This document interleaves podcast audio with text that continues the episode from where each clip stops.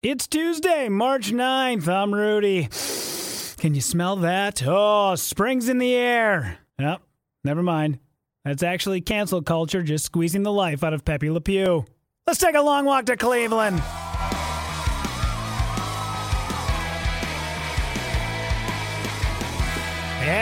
Is happening, everybody? I'm Rudy Pavich. Welcome to A Long Walk to Cleveland. Thank you for subscribing on iTunes, on Stitcher, on Apple Podcasts. You can also find me on Instagram. It's just Rudy underscore Pavich. P A V I C H. Not. Guys, the local comic's really funny. Please give it up for Rudy Popovich. All right, so on the show today, I'm going to talk a little bit about cheating being exposed on Facebook, also my red light episode. But first, let's talk a little bit about one of the greatest comedic actors of our day, Robin Williams. This just came out uh, just the other day on TikTok. Guy by the name of Josh Flitter, former child star. I don't remember the guy or any of the movies that he was in, but apparently he had worked with Robin Williams, and uh, he was sharing a story online about what it was like to work uh, work with the guy. And man, you know, I mean, such a one of the greatest comedic minds we've ever seen in our lives. But to actually sit down and have the guy not only you know go over lines with him, but then at the end of you know two months of filming, you get to have this story. So I'm an actor, but I was a pretty successful child actor. I did a bunch of movies when I was a kid, uh, Nancy Drew and Ace Ventura Jr., and greatest game ever played. But I want to talk about uh, this movie, License to Wed. It was a rom com with John Krasinski and Mandy Moore, who are also incredible and amazing people. But I want to talk about Robin Williams. In the two months that we worked together, Robin taught me everything that I know about comedy and professionalism and being kind to people on set. He was the funniest, sweetest, smartest person on the planet. I don't care what anybody else says. A genius and the kindest man. At the end of filming, Robin came to my trailer and he gave me a gift.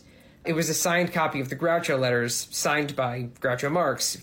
He said someone gave it to him because he reminded them of Groucho.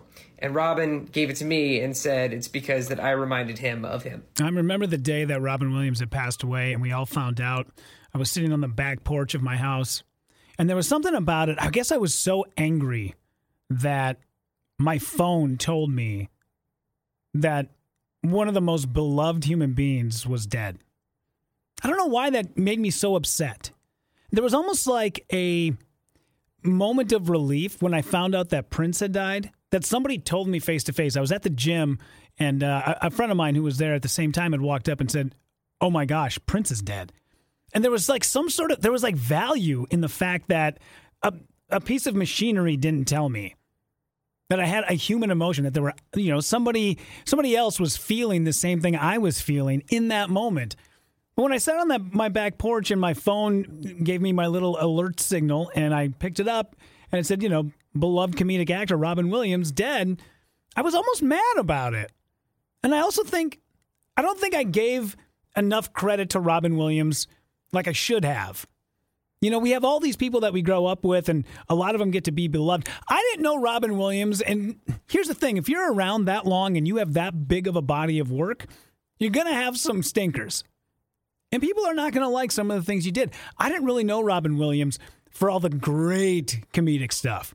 Right on the edge of Good Morning Vietnam was where I was kind of starting to like be able to watch movies that were more than just a PG or PG 13 rating. So I kind of knew Robin Williams just for like flubber. you know, like I didn't know a lot of the stuff that he had gone out and done. And you have some of the most iconic movies, the Patch Adams, the Mrs. Doubtfires, you know, all that beloved stand up. And I just don't think I gave him the credit. In fact, when uh, when I was, um, I don't know, this must have been going on 12 years ago. I was in Las Vegas with a friend of mine, and he had said, Hey, I got his tickets for Robin Williams. He's going to be playing at Mandalay Bay. And I thought, oh, I'll, I'll go see him. It's Robin Williams. You got to, ha- you should see Robin Williams one time, right? I didn't know that my love for the guy would start to flow over years later. But I thought, okay, I'll see him. I'm not a huge fan, but whatever. We'll go check it out. So the night before, we're walking through Mandalay Bay, and we were there for uh, the UFC. I can't remember exactly which one it was, but I just remember Chuck Liddell was fighting uh, Sugar Rashad Evans. And we're walking through one of the hallways, and it's packed. You know, there's a big fight going on that night. Adam Sandler was in town, and Kevin James. Robin Williams the night after the UFC at Mandalay Bay. And as we're kind of walking through the hallway, my buddy Adrian, out of nowhere, mid sentence, went, Robin Williams. And as I turned my, because I was looking at Adrian to my right, and I started to turn my head. And as I turned my head, Robin Williams came brushing up against the side of me.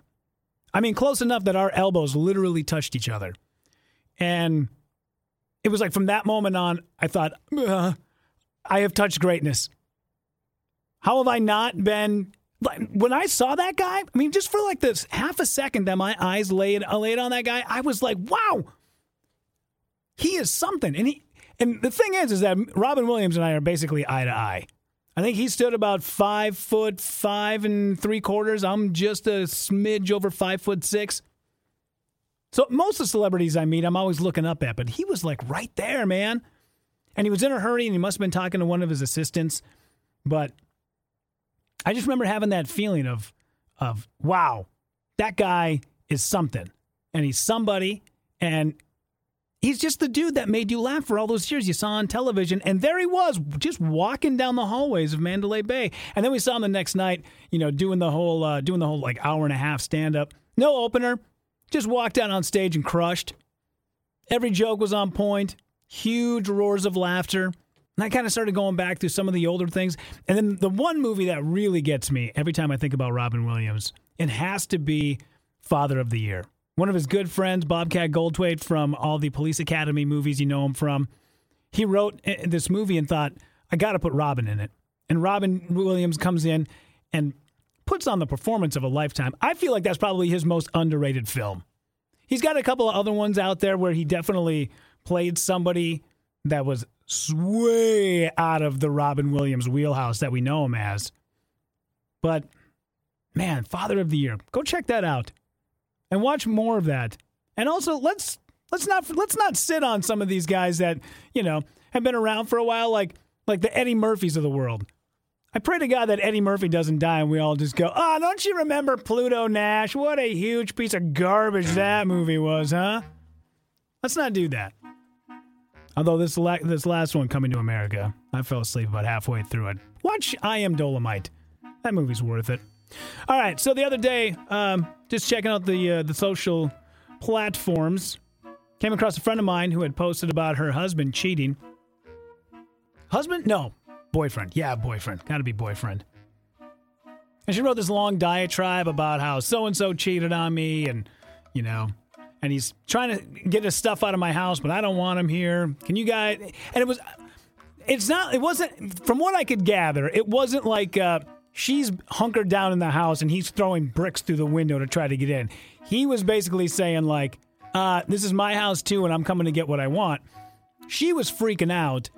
And I know it's like one of the r- roughest moments you're ever going to have in your life and you're super emotional, but at some point I had to like text a mutual friend of ours and go, should we drop her a line and tell her to maybe tone it down a little bit? I mean, reel it in. In five days you're going to not be as angry as you are and look back on all the stuff that you posted and you you might want to mm, i mean you're giving out a lot of personal information about a couple that was together for four years. He has no idea that you're doing it. You, unfriended him you blocked him you changed your your you know was it marital status i guess relationship status on facebook to single he knows you're angry she's taking like screenshots of the uh, text messages they're having back and forth with one another. And I'm I'm thinking, hey, this is going to come back to bite you in the ass. Now, uh, now her boyfriend's a huge douche. I mean, he, he reminds me so much of Chad Kroeger from Nickelback. He's got like the stupid little like thin goatee with the blonde hair, and it's a little longer. And he's kind of you know rocking the bedazzled jeans every once in a while. You could see he was a cheater from a mile away. I don't blame him. I blame you. You should have known better. But I just started thinking about. Do you remember when we used to have decorum with stuff like this? Do you remember like back in the day? Like I think it was was it called Versus? Was that the name of the movie? Um, Susan Sarandon had played um, Betty. Oh man, I should have looked this up. Should have looked it up. Should have looked it up. But anyway, I, uh, I don't know. You go back and you look at like all these celebrities, like the Frank Sinatras of the world from back in the day. They went out and plowed gals all over the all over the world. right? And then they'd come back, and their old ladies would find out about it, and they're you know they're, they'd get drunk, and they'd maybe take the '57 Chevy and they'd plow it into a tree. They'd pack up the kids. They'd go to the go to mom's. It never really came out in the tabloids or anything. There was almost like a silent decorum about it that people had. You know, guys too. Very seldom did this stuff ever get brought up, especially put on a social platform for everybody to read. I mean, when Lisa Left Eye Lopez caught Andre Rison cheating, she did. Th- I find this to be very respectful. She went and burned his clothes. She wasn't going to call him out in the tabloids. She didn't like call TMZ. She didn't get somebody, the paparazzi, to go out in the driveway. No, she went to go burn his clothes. Now, yes, it did get a little out of hand because the bathtub caught on fire and then the whole house burned down. Mm, you know, but there's a part of me that just thinks, good on you, Lisa. You weren't going to like call him out. This was something that needed to be dealt with inside. It was a personal matter. Obviously, he's in the wrong. He's going to suffer through it. He's going to lose his place. He's, you know, probably going to have a tougher time getting custody of the kids, whatever it is. But I don't know, keep that stuff on the inside. I've gone through many a breakup, never told anybody. There's no reason to. Keep it to you.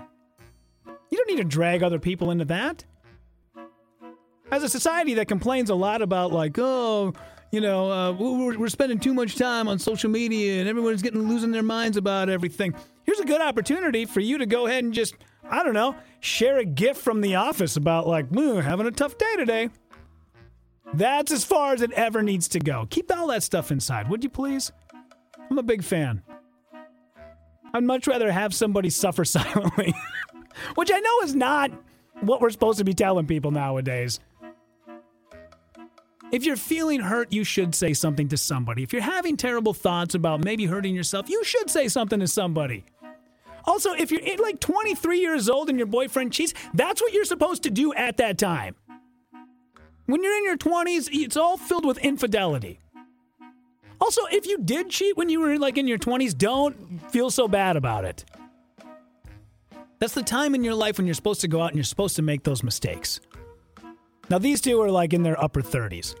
Probably a little tougher of a putt to try to convince somebody that you made a huge mistake. But keep it to yourself, man. I just don't ever want to do something or say something and then look back on it and then go, man, I was speaking with emotion and not with my head. I was leading with my heart, and I should have been leading with uh, with just silently leading at the table with just a bottle of booze and nobody else around. That that to me feels like the proper way to handle when you catch somebody cheating. All right. Anyway, I wish those two the best. oh, this morning, let me tell you guys, there is there is a there is such self-satisfaction when you can just stick it to people and they can't do anything about it. This morning I'm on my way to work. Now I've been beating the drum about this for a long time and everybody thinks I'm crazy. But it is 5:15 in the morning, sometimes even earlier than that. The fact that red lights aren't blinking yellows or blinking reds drives me absolutely batty. And the only thing that drives me even more up a wall is the fact that people will sit at those red lights for two, three minutes. Nary a car is within three miles of you. Go through the light. Go through the light. Get on with your life. Keep moving. Please. Why are we all just sitting there wasting our time? If you're stuck at a I'm not saying blow through red lights. If it's 4:30 in the morning and you pull up to an intersection and it's a red light, look both ways. If there's no cars, go through it. Get on with your life. Why are you wasting time? So this morning, I'll have to kind of paint the picture for you here. I get off on an exit. And at the end of the exit, uh, excuse me, end of the exit is uh, the intersection with the stoplights. There's three lanes. There's the left lane to turn left, which is where I need to go. There's the middle lane, which is to go straight. And then there's the right lane to turn right onto that same street. The left lane, which is the one I need to be in, was about 17 cars deep. The middle lane was probably about 12 cars deep. The right lane, completely wide open. So instead of me being the 18th car in line in the left hand lane, and I could see because they have the countdowns here in the metro, they have the countdown for how long that light is still going to be red. And it was at like 22 seconds. And I thought, I'm not waiting. Because at 17 cars, you also might not be one of those vehicles that gets through that intersection before it turns red again. And I'm like, I'm not waiting. There's no way. So I went around to the right, went all the way up to the front, pulled up to the intersection, looked both ways. What do you know? Not a car for miles.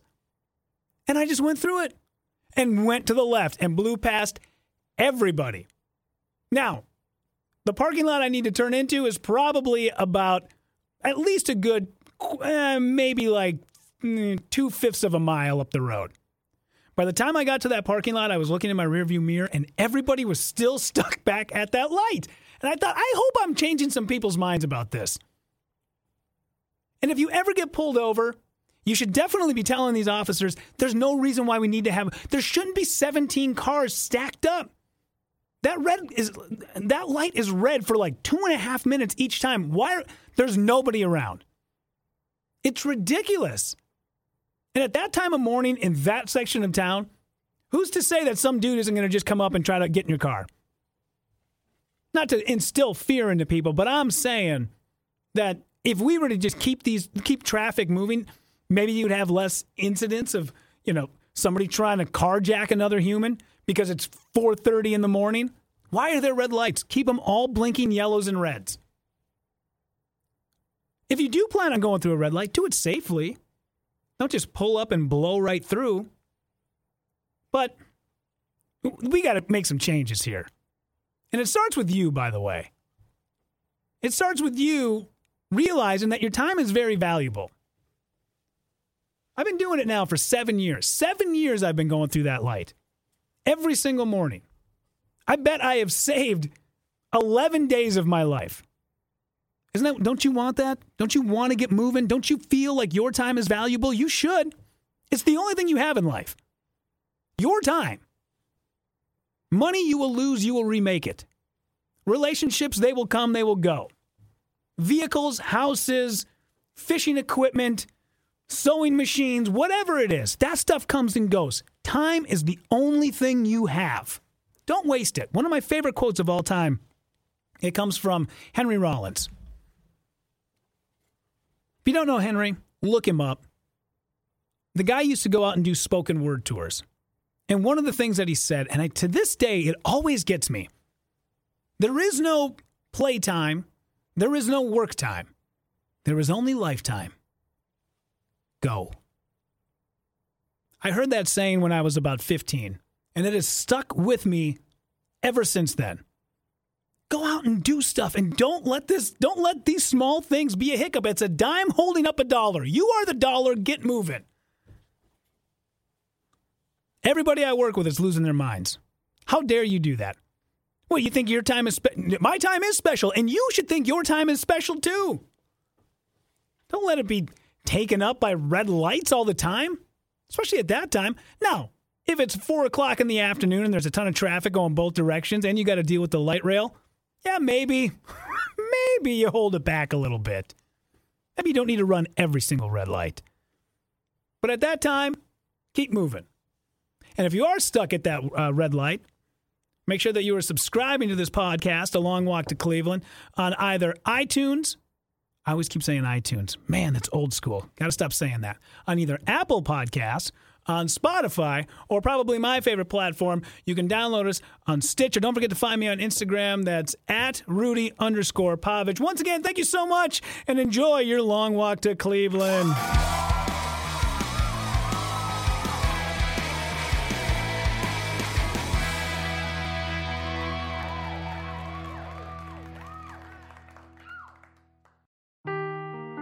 Seeking the truth never gets old. Introducing June's Journey, the free to play mobile game that will immerse you in a thrilling murder mystery. Join June Parker as she uncovers hidden objects and clues to solve her sister's death in a beautifully illustrated world set in the roaring 20s. With new chapters added every week, the excitement never ends. Download June's Journey now on your Android or iOS device or play on PC through Facebook Games.